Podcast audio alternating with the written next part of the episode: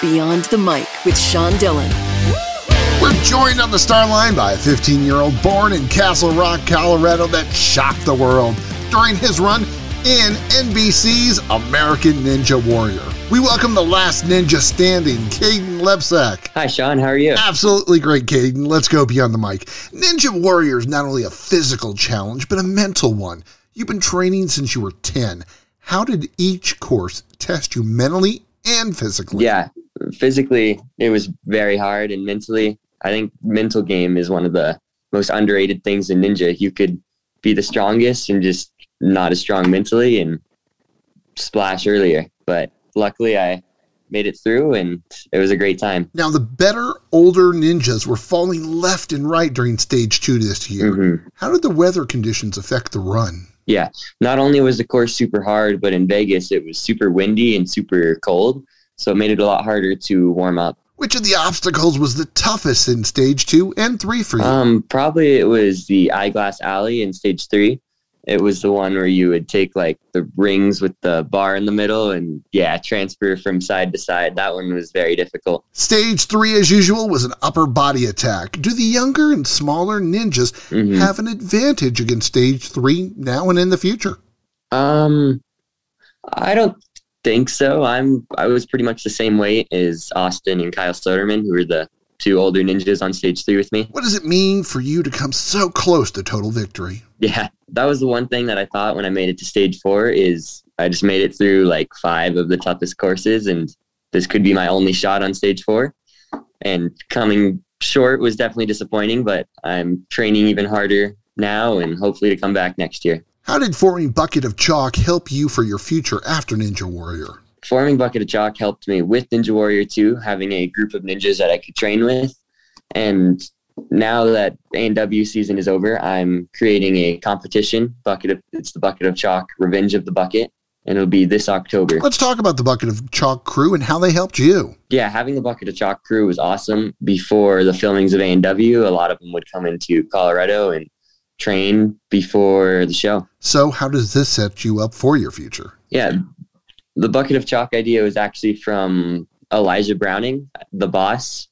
He thought, why not have a group of ninjas from all across the United States to train together, compete together, and just be a positive group? Your family is encouraged you every day of your life. What does their support mean for you? Yeah, having their support is awesome. They're so supportive of me, they're so positive of it, and I couldn't ask for anything more. Who's your favorite OG ninja? My favorite OG ninja is definitely Jake Murray. I've known him probably the longest, and he's a great training partner and a great friend. Mm-hmm. Now, you get to walk the course before you run it.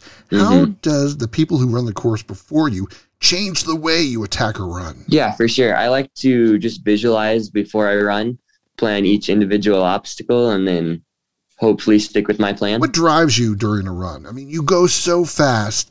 And have you ever been in the middle of a run, middle of an obstacle, and go, whoa, this could be really good or it could be really bad? Um, I actually don't try to go too fast. That's just my normal speed. I would, I guess. Time's running out, so it's time for the Rocking Eight. Eight random questions. Answer with the first thing that comes to your mind. There is no pressure.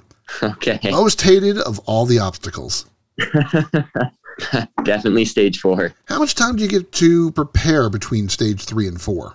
Yeah, I actually had a whole day of rest before it. And there's no way to build a 75 foot tower to practice. Yeah, stage four is probably my least favorite and favorite At the same time, at the same time. Yeah, favorite of all your non American Ninja Warrior trophies. probably wakeboarding. I actually took states for Colorado wakeboarding. If you could have a superpower, what would it be? Ooh, that's a good question. Um, maybe Spider-Man's powers. Really? Yeah, Least favorite class in school.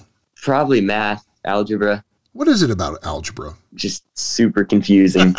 Wait till you hit calculus. uh, pretty excited about that. How about your favorite color?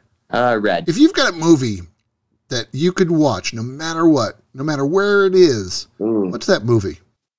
Um, I'm gonna go with Talladega Nights. So, what character reminds you the most of you? Um, I guess Ricky Bobby. when you get into an argument, do you have to have the last word? um, I like to think not. What are you the most indecisive about? Oof. probably my plan on the ninja course. Like, for example, you were in Eyeglass Alley and you were having trouble and you just decided to do it differently. Yeah. So I like to have a plan before everybody starts running. And I normally try to keep to the plan unless someone else has really good ideas on the course. It's time for one big question with Caden Lepsack beyond the mic.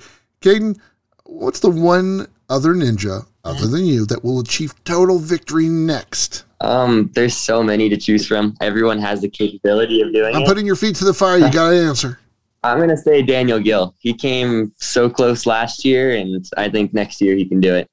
Or Jake Murray. What makes the Ninja Warrior community so strong? Yeah, I think the community is one of the best parts about Ninja Warrior.